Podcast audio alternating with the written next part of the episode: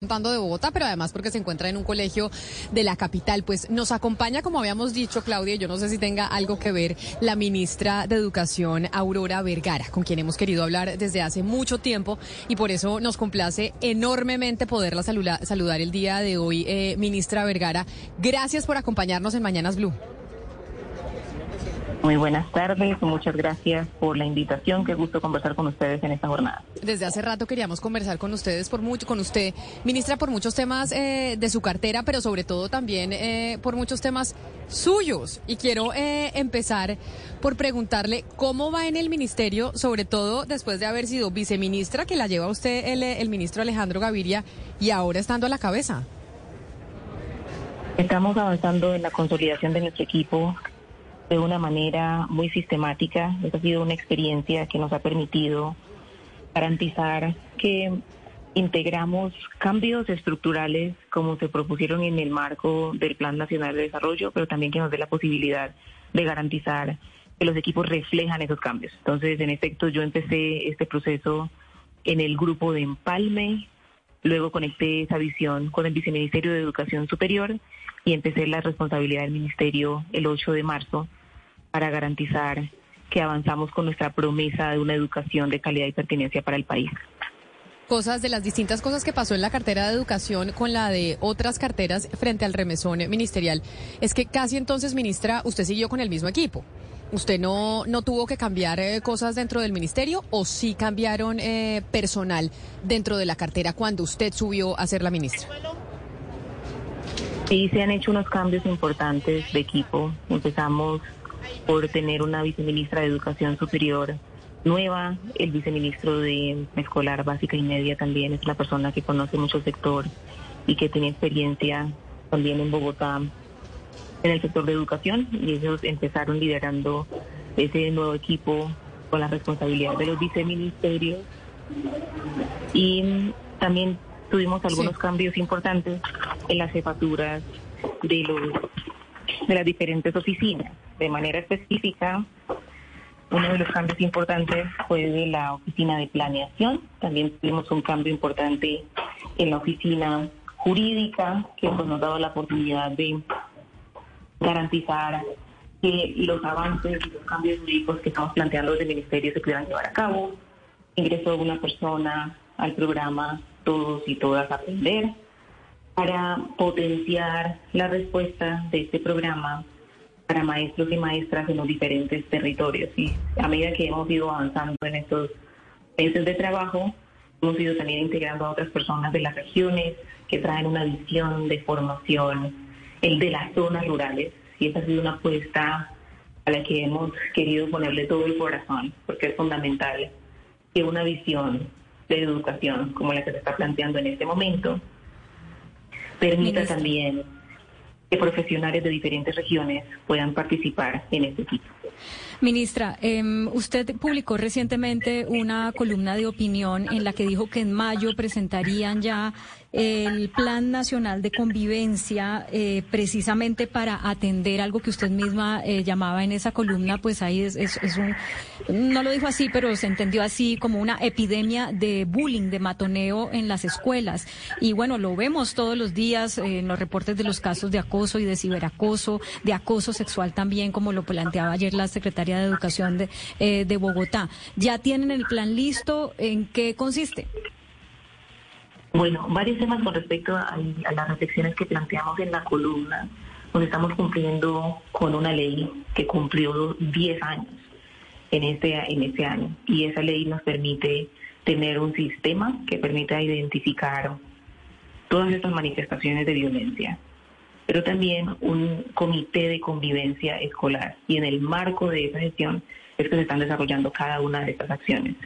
En efecto, hemos avanzado, como se anunció en esa columna. Ayer acompañamos a la Secretaría de Educación Distrital en el lanzamiento de la iniciativa Pilas ahí, para poner en el centro del debate y de la reflexión la urgencia que tiene que como país hablemos hoy de la prevención de todas las formas de violencia basada en género y en este caso la violencia sexual, sexual impacta a niños, niñas, jóvenes y adolescentes. Eso tiene múltiples mecanismos. Este sistema permite, por un lado, la identificación y ahí hay un reto esencial para todas las instituciones, porque los datos que se registran en el sistema no son coherentes con los datos que sabemos de hechos que existen en diferentes territorios. Y que la apuesta implica acompañar a las instituciones para garantizar que responden de mejor manera, que registran los casos, que los identifican y que nos ayudan a conectarlos con las demás rutas institucionales. Adicionalmente, este acompañamiento también implica las capacitaciones, los eventos como los hemos venido desarrollando para identificar lo que en muchos, en muchos casos la literatura llama el iceberg de la violencia. ¿Eso qué quiere decir? Que las instituciones puedan identificar manifestaciones de la vida cotidiana, como el chiste machista, por ejemplo, que en ocasiones se presenta como una ofensa menor, identificar que es una ofensa grave y que tiene un impacto luego en manifestaciones institucionales de la violencia de género, que pueden ser la asignación salarial, la asignación de espacios, una vida digna en un trabajo o en algunos casos de feminicidio. Entonces en eso estamos avanzando de una manera muy sistemática. Los equipos están muy comprometidos por garantizar que ese mensaje se envía del Ministerio de Educación Nacional y se acompaña a las instituciones para cumplir esos propósitos. Todas esas eh, transformaciones y ese trabajo que están haciendo ustedes en equipo, eh, ministra, pues es importante materializarlo con los maestros. Y digamos que a través de la red de educación pública en el país es importante tener una buena relación desde el ministerio con FECODE. Y ahí es hacia donde va mi pregunta. ¿Cómo van sus relaciones con FECODE? Bueno, en ese momento estamos en una mesa de concertación con la Federación de Trabajadores y Trabajadoras de la Educación y en esa mesa de concertación se trabaja en función de un pliego.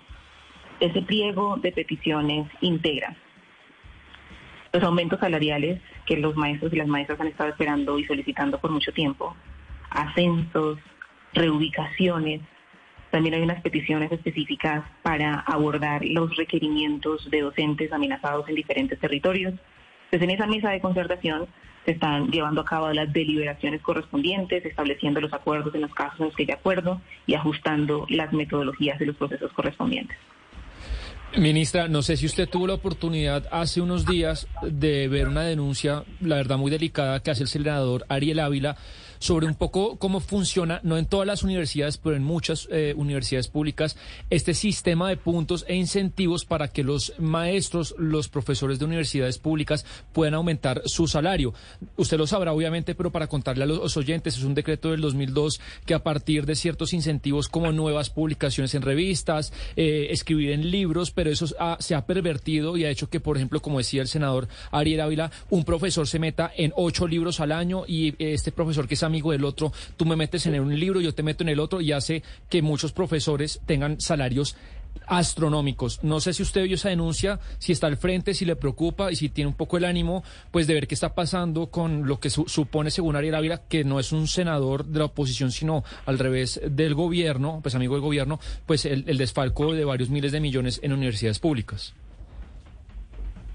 Usted está haciendo referencia a un decreto, el decreto 1279 que establece cómo funcionan las instituciones, así como estamos avanzando. Sí, señora, y, puntualmente de la denuncia que hace el senador Ariel Ávila hace 10 días respecto a esto, puntualmente él habla de la, de la Universidad Militar.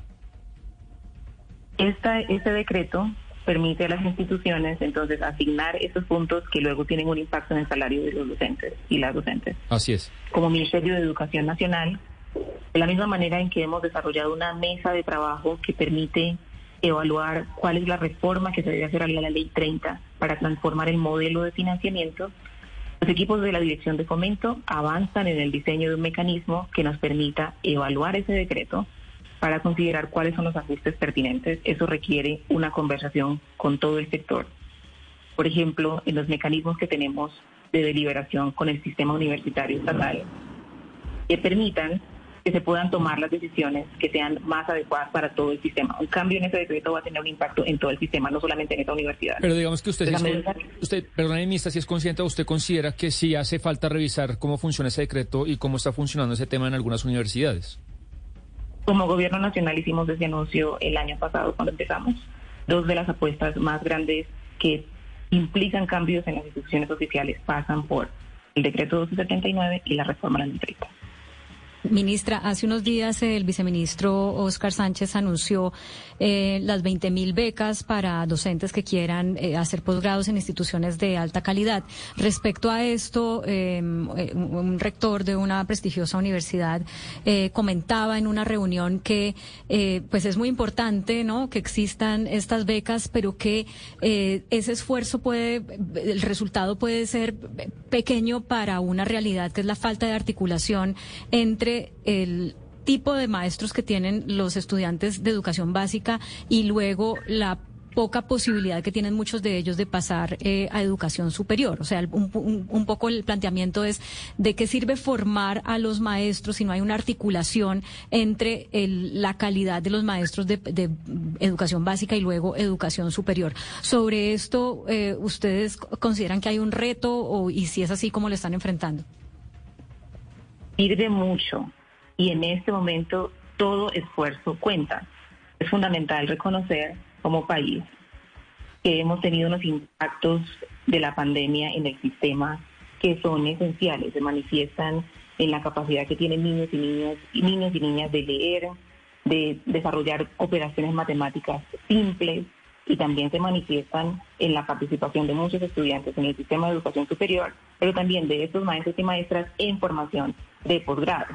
Entonces, aunque exista esa, esa desarticulación, es fundamental garantizar que por la falta de articulación, perdón, que por la falta de articulación se desestime un programa que es tan fundamental para la formación de maestros y maestras en el país. Antes, por el contrario, la invitación sería para todos nuestros rectores y rectoras que acompañen este esfuerzo para garantizar que a medida que se va potenciando este programa, se fortalece la articulación en el sistema se fortalece la articulación entre los maestros y maestras que están en preescolar, en básica, en la media, con el sistema de educación superior.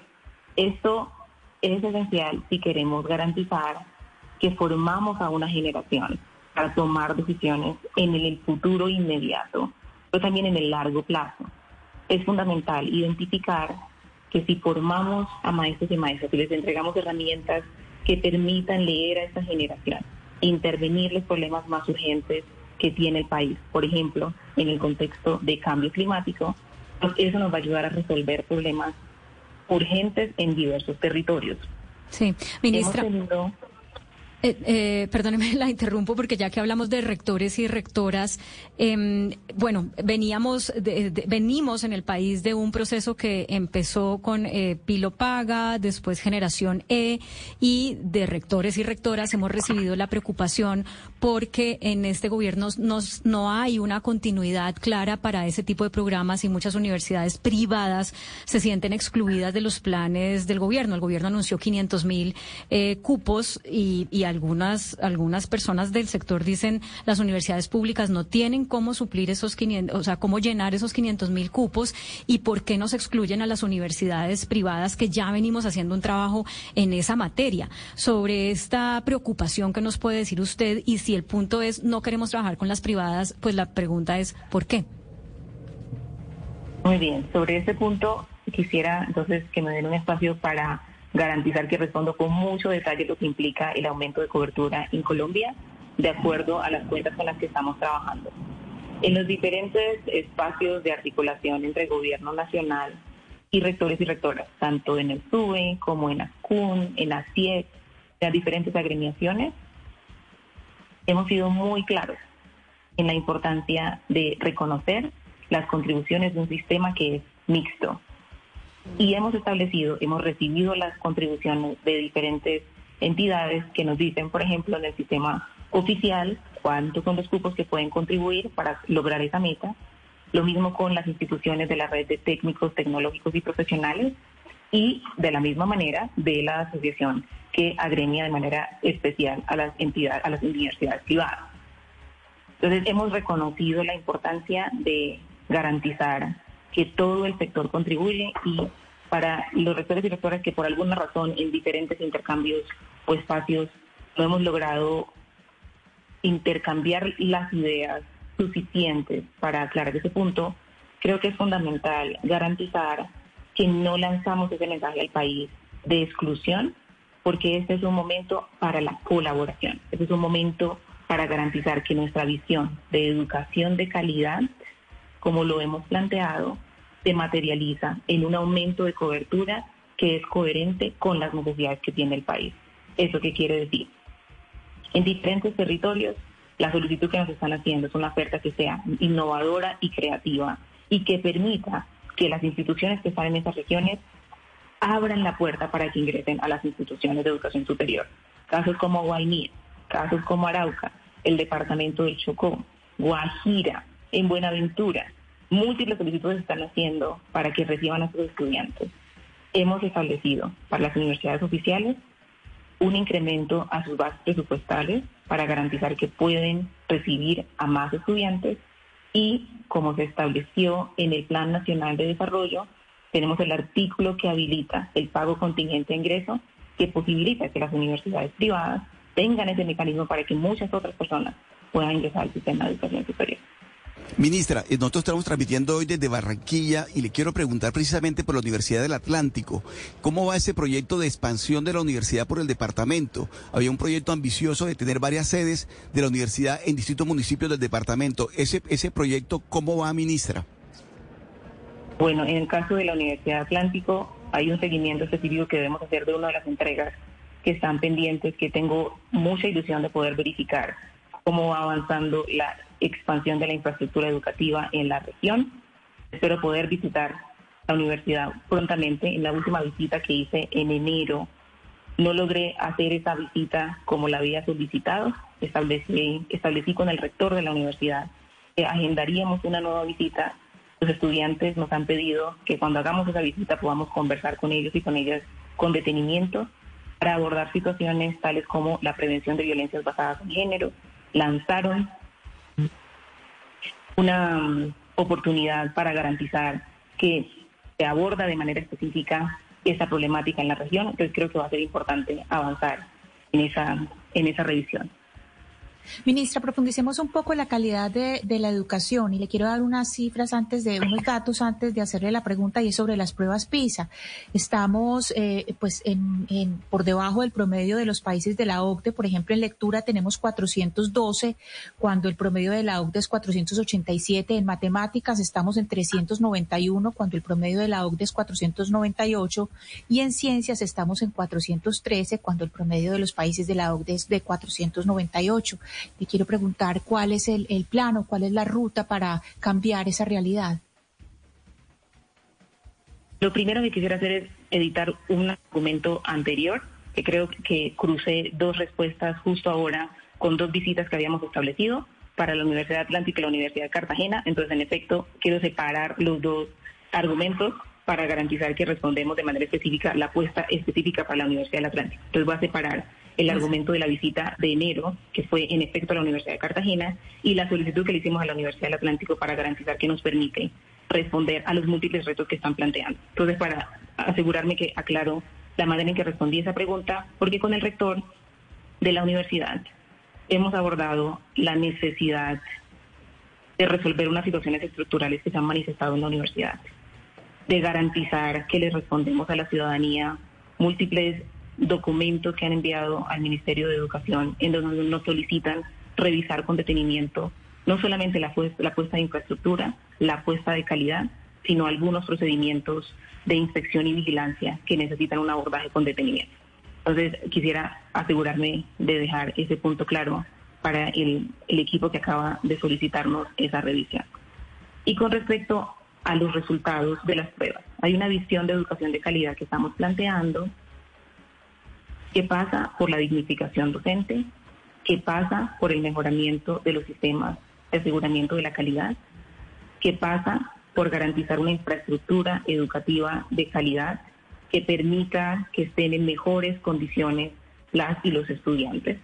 Y también pasa por garantizar que ofrecemos una nueva visión de diversidad, equidad, inclusión y accesibilidad. Los resultados que vemos en este momento es fundamental reconocer que estamos viendo una fotografía de hace un par de años en el país. Es decir, que la apuesta que estamos haciendo en este momento debe ser muchísimo más robusta para abordar los impactos de la pandemia. Es decir, que los resultados que vamos a ver en un par de años van a ser un poco más preocupantes que los que ustedes acaban de mencionar.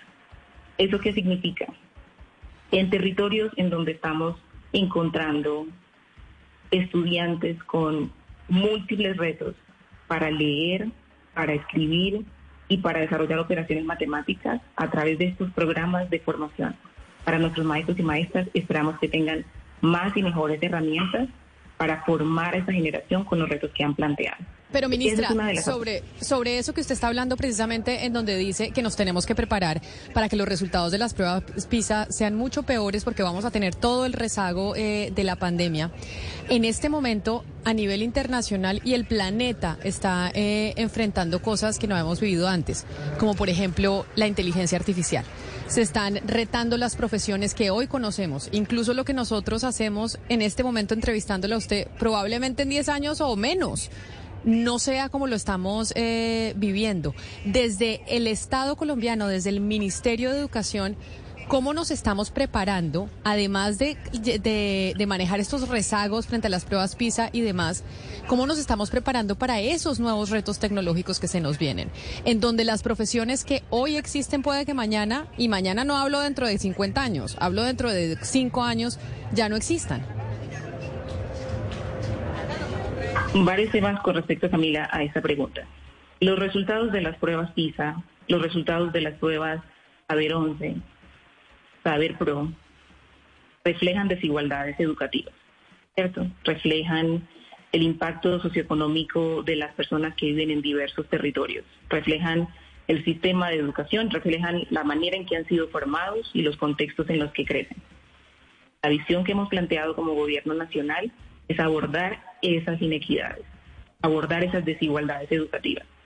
Para garantizar entonces, ahora sí, para pasar el argumento de la pregunta de inteligencia artificial, para garantizar que cuando ingresen al sistema de educación superior, las universidades puedan ofrecerles programas que por un lado sean más coherentes con el entorno en el que están viviendo, pero también que reconozcan los múltiples retos que enfrentan.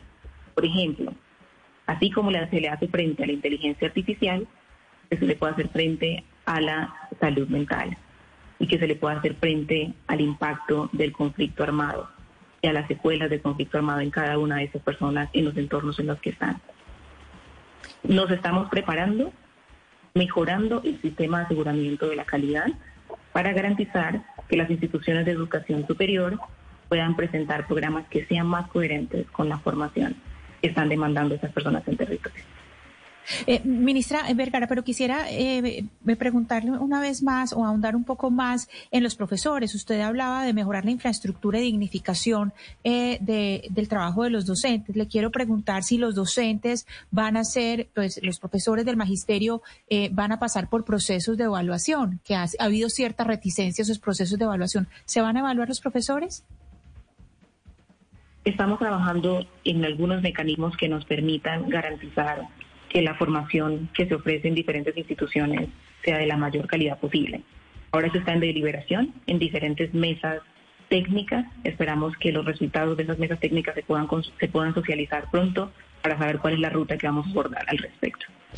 Ministra, cuando usted tomó posesión del cargo en Quibdó, si mal no recuerdo, usted dijo que para este gobierno la educación superior está en el centro, no solamente para los jóvenes y sus familias, y que esa educación superior empieza en la primera infancia. Y bueno, habló justamente de su historia personal, de cómo la educación cambió su historia personal. Ustedes eh, ligo esto a lo que están haciendo en materia de la transformación de la ley 30, que entiendo que para usted también es algo muy fundamental de su, de su periodo como ministra. ¿Cómo liga usted esto de lo que dijo en su discurso de posesión, de que la educación superior comienza desde la primera infancia, con esa transformación a la ley 30 que quieren hacer, hacia, hacia qué le están apuntando, la ley 30 de educación superior, entendiendo que para que usted, por ejemplo, en su historia de vida representa una excepción a la regla, haber podido, digamos, salir de un contexto tan adverso eh, y llegar a ser quien es, pero que es una excepción a la regla. ¿Cómo hacer que esto sea a través de esa reforma que ustedes quieren hacer a la ley 30 una, no la excepción, perdón, sí, no la excepción, sino la regla para muchas personas como usted cuando era más joven. Muchas gracias, Claudia, por la pregunta. En este momento, tanto Colombia como el resto de los países deben poner en el centro de su reflexión que la educación de calidad debe contribuir al bien común. Eso es una premisa que en muchos estudios nos llevan a considerar la importancia de tomar decisiones que garanticen que la mayor cantidad de personas posibles puedan acceder a un sistema de educación superior de calidad. Cuando como gobierno nacional conectamos esto con educación inicial, lo que queremos decir es que esta educación de calidad debe darse desde la educación inicial y a lo largo de toda la trayectoria de su vida. ¿Eso cómo se manifiesta? En que de manera específica le estamos apostando a un aumento de cobertura que permita que niños y niñas de 3 a 5 años puedan ingresar al sistema. En este momento, cuando se ingresa usualmente al sistema público, los niños y las niñas tienen aproximadamente 5 años y lo que demuestra la literatura es que ya la sociedad les debe un par de años de educación de calidad. La mayoría de las familias que tienen recursos resuelven esta situación con otro tipo de formación para que ingresen más pequeños y más pequeñas al sistema. Eso va a posibilitar financiando a los establecimientos educativos para que reciban a ese grupo de niños y niñas, esperamos que permita que vaya transformando la manera en la que van transitando por el sistema y tengan mejores oportunidades en el futuro. La reforma a la Ley 30 posibilita, cuando ingresan al sistema de educación superior, en educación todos los cambios son de largo plazo. Realmente lo que estamos viendo en este momento son los resultados de años de decisiones que impactan el acceso al sistema. Entonces, la reforma a la Ley 30 lo que nos va a permitir es que podemos tener muchos más cupos en las instituciones de educación superior, que podemos con un nuevo modelo de financiamiento garantizar que se robustece el, el presupuesto en las regiones pero eso necesita un compromiso en territorio con la transparencia en el manejo de los recursos para garantizar que con más, con más dinero para financiar la educación oficial en las regiones se pueda responder de mejor manera a las solicitudes que tienen en territorio. Lo que yo he visto en muchos lugares a medida que voy visitando diferentes territorios, en Barranquilla, en Cartagena, lo que vemos en Buenaventura, en Arauca, en el departamento del Chocó, es que en muchos lugares las instituciones de educación superior no construyen un link sólido de frente a muchas escuelas que permitan que esos puentes se puedan tejer de manera más sólida. Ahora, esa transformación va a requerir entonces que la conexión entre quien egresa de la media y quien busca ingresar al sistema de educación superior pues sea más sólido, que no sea una responsabilidad individual de quien se gradúa de 11 y busca la manera de ingresar al sistema de educación superior, sino que podamos compartir en una perspectiva de bien común, de visión de equidad territorial, la responsabilidad de garantizar que quien se gradúe de la escuela pueda ingresar al sistema en mejores condiciones. Ministra, pero ¿cómo puede haber una educación de, calidad eh, en esos territorios que usted acaba de mencionar?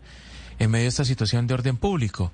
Y es que todos los días vemos noticias de estudiantes que son reclutados en los colegios, de estudiantes que pagan extorsión para pasar por fronteras invisibles y llegar a los, a los planteles educativos. En Buenaventura la semana pasada reportábamos cómo estos grupos armados eh, pues eh, no permitían que el PAE llegara a las instituciones. Eh, ¿Cómo se puede brindar seguridad y calidad al mismo tiempo en estas zonas del país? Muchísimas gracias por esta pregunta y nos permite conectarlo con un argumento que yo hice previamente acerca de la importancia de que el sistema reconozca los impactos del conflicto armado.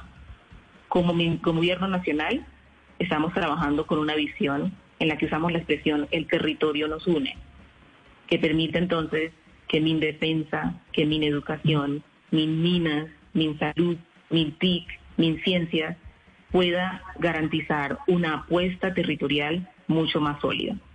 Justo en Buenaventura, quienes nos acompañaron a ese diálogo con jóvenes, la visión que establecimos para el territorio tenía que ver con esa visión estructural e integral de la apuesta como Ministerio de Educación Nacional para poder ofrecer otro tipo de respuestas al territorio. Lo que nos muestran estos personeros y contralores de Buenaventura cuando dicen mi escuela necesita ser reparada, estoy viviendo en esas condiciones, es la necesidad de una articulación entre la autoridad local y la autoridad nacional, por varias razones. Uno de, las, de los anuncios que hicimos en el marco de la concertación en Buenaventura con los jóvenes tiene que ver con el incremento de los gastos administrativos para que la alcaldía de Buenaventura pueda responder de mejor manera a las peticiones que están haciendo los estudiantes. También garantizar que con más de 12 mil millones de pesos que tiene la entidad puedan responder a las solicitudes y urgencias de transporte escolar y otros requisitos que están haciendo. Cuando la conversación demuestra que contando con esos recursos necesitamos una articulación con la autoridad local que permita que la decisión que tome el rector o la rectora del uso de esos recursos sea coherente con la necesidad que tiene la institución y que sea coherente también con el entorno en el cual se están formando los estudiantes, que nos permita responder con mayor seguridad en territorio, que nos permita responder con mayores oportunidades educativas, con mayores oportunidades de alimentación. A medida que avanzamos en el ejercicio de trabajo en Buenaventura y en otros territorios, identificamos la importancia de una decisión estructural, institucional y una apuesta de gobierno por garantizar que puedan vivir esos territorios en mejores condiciones. Cada uno de los rectores y rectoras nos demuestran los retos que están viviendo en esas instituciones y en cada una de sus regiones. Las acciones que estamos desarrollando tendrían que permitir que los actores armados dejen por fuera el conflicto armado a los niños, a las niñas, a los jóvenes. En ese sentido, eh, ministra, en ese sentido, ministra Vergara, lo que usted nos está diciendo, cómo se conecta la educación con la paz total. Hemos establecido que la educación y la paz son un mismo proyecto. Y yo quisiera plantearles a ustedes de la manera como han enunciado las preguntas en esta jornada. Este es un sector que debe llevarle esperanza a los territorios y es un sector que debe generar reconciliación. Las oportunidades de educación deben permitir la transformación de este país. Debemos garantizar que una articulación entre rectores, rectoras, todas las autoridades directivas en este sector, el Ministerio de Educación y toda la propuesta de gobierno que estamos desarrollando permitan que tengan mejores oportunidades de vida. En Guainía, la semana pasada, en el marco de la sanción del Plan Nacional de Desarrollo, una de las personeras nos dice, yo quiero un acceso a educación superior, yo quiero ser abogada. Y quiero ser abogada porque quiero defender a las niñas que han sido víctimas de violencia de género. Y eso es un peso muy grande para una niña que debería poder tener muchas opciones en su territorio. Y cuando encontramos allí, hacemos una evaluación territorial como ministerio, encontramos que podemos potenciar las habilidades de las instituciones que ya ofertan en ese territorio. Es decir, en mi los programas que se están desarrollando podrían garantizar que, se, que ingresan muchos más jóvenes a los diferentes programas de formación y que tienen mejores oportunidades para transformar su territorio, incluso para responder a las necesidades que tienen de cara al impacto del cambio climático, pero también a la potencialidad que tiene ese territorio, que tiene una inmensa riqueza su biodiversidad y una inmensa riqueza cultural. Entonces, a medida que avanzamos en estas sesiones, va a ser muy importante aquí mucha generosidad de parte de muchas instituciones que han hecho un trabajo sistemático de oferta en territorio con programas que posiblemente necesiten reformarse en este momento, para garantizar incluso que se articulan con otras instituciones del sector. Vemos que las instituciones, para conectarlo con la pregunta de Claudia inicial, del sector, tanto oficiales como no oficiales, pueden diseñar unos mecanismos de trabajo en territorio que oferten programas que sean innovadores, que sean creativos y que generen paz en el territorio tenemos unas universidades con altísimos estándares de calidad que pueden crear programas conjuntos con otras universidades que están en esa ruta de acreditación de calidad para que le ofrezcan a los territorios mejores salidas. Ministra. Como gobierno nacional.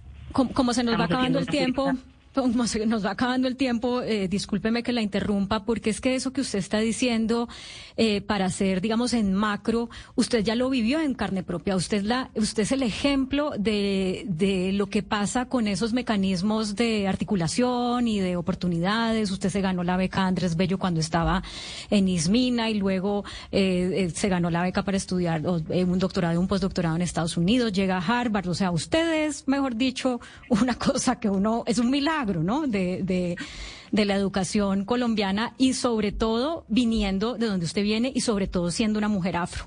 Por eso yo quiero eh, pedirle que cierre dando un mensaje a las comunidades afro que tienen tanta expectativa de que por primera vez, como dijo el presidente Petro cuando la posesionó, haya una mujer afro como ministra de Educación y, y, pues, eh, y sobre todo que están también muy empoderadas porque por primera vez tienen una mujer en la vicepresidencia que es afro. ¿Cuál es su mensaje para esas comunidades? Bien, muchísimas gracias Claudia por esa pregunta y entonces quisiera conectar ese mensaje con una reflexión sobre lo que significa el acceso a educación superior de cara a algunas apuestas que estamos desarrollando. Cuando llegamos como gobierno decidimos garantizar que el financiamiento de la base presupuestal para las instituciones oficiales fuera de IPC más 5, que permitiera que más personas pudieran ingresar al sistema y también que pudieran reaccionar a necesidades que tienen las universidades para financiar sus programas. Estamos avanzando en garantizar unas nuevas rutas que esperamos anunciar muy pronto para potenciar todo el sistema de educación superior, garantizando mejor aumento, más aumento de cobertura y más oportunidades en territorio, por la vía tanto del ingreso por la política de gratuidad como otras rutas a través del ICETEX. Cuando ese recurso llegue a las universidades, cuando llegue a las instituciones de educación superior, es muy importante garantizar que se reconoce los múltiples retos que enfrentan las personas que están buscando oportunidades. Están llegando a las instituciones en este momento jóvenes con unos impactos muy fuertes de la pandemia, con unos impactos en salud mental, retos del impacto del conflicto armado. Esto va a requerir que el diseño de las instituciones reconozca esas inequidades y que desarrolle las adecuaciones académicas necesarias para que garantice que estas personas estén en el sistema. ¿Y por qué lo digo? Porque en efecto experimenté todas esas barreras y fueron profesores, rectores e instituciones que tomaron decisiones o de una beca, como se anuncia en el marco de los programas que estamos desarrollando, o el acceso vía política de gratuidad, pero luego garantizar que tenga una alimentación adecuada en la institución que tenga un programa de bienestar, que si tiene una situación de salud mental pueda ser atendida. A un minutico. Ministra, queda un minutico y, yo sí quiero hacerle énfasis en que le hable a las comunidades que tienen esa expectativa de que tienen una ministra afro que los representa. ¿Cuál es su mensaje para ellos en un minutico que nos queda?